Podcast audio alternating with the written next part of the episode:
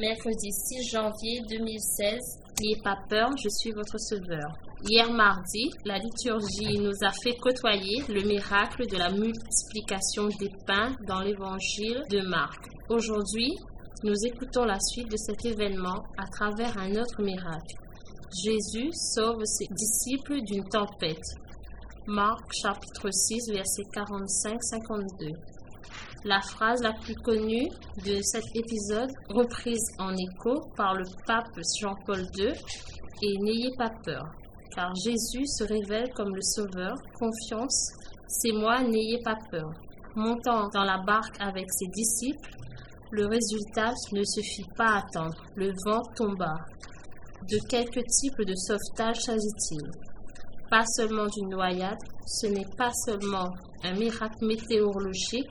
En dominant les forces de la nature, Jésus montre ici qu'il est vainqueur de toute force du mal et qu'il sauvera ainsi le monde de l'auteur du mal. Force mal. Depuis quelques semaines, ces deux mots peuvent aisément résonner en nous par le biais du cinéma avec la sortie à succès du dernier film de la saga Star Wars. Elle est sous-entendue par l'existence d'une forme anonyme bénéfique ou maléfique que les héros doivent acquérir pour convaincre leur ennemi respectif. Elle présente des chevaliers qui se rapprochent davantage du samouraï avec le sabre laser. Elle représente un itinéraire de chute et de rédemption avec une leçon sur la liberté et la tentation du vouloir écraser autrui. Y a-t-il une morale de Star Wars en lien avec le Christ, seul sauveur ? Pour des discussions avec des jeunes, l'exercice peut être fort intéressant. D'une part, ces films appartiennent à leur univers et au nôtre depuis le début de la saga, il y a quarante ans. D'autre part, il permet d'engager la discussion et de clarifier le débat sur le bien, le mal et le salut. Par exemple, la force omniprésente et reste anonyme, alors que Dieu montre son visage personnel et rejoint l'homme dans sa fragilité. Dans l'Évangile aujourd'hui, Jésus monte dans la barque. Verset cinquante et un. Le salut est le but, sauver les autres, quitte à se sacrifier.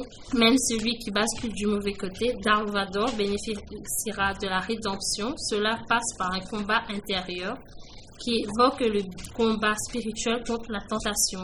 Des chevaliers appelés Jedi se mettent ainsi au service des autres de manière totale et exigeante en devant apprendre et non seulement le maniement des armes, mais à maîtriser ainsi leur passion intérieure.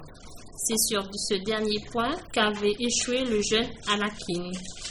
Par ailleurs, la question se pose sur le type de victoire visée par les protagonistes. Les jeunes se sont souvent aiguisés vers la réussite sociale, mais comment sont-ils aidés à promouvoir une réussite de relations humaines ?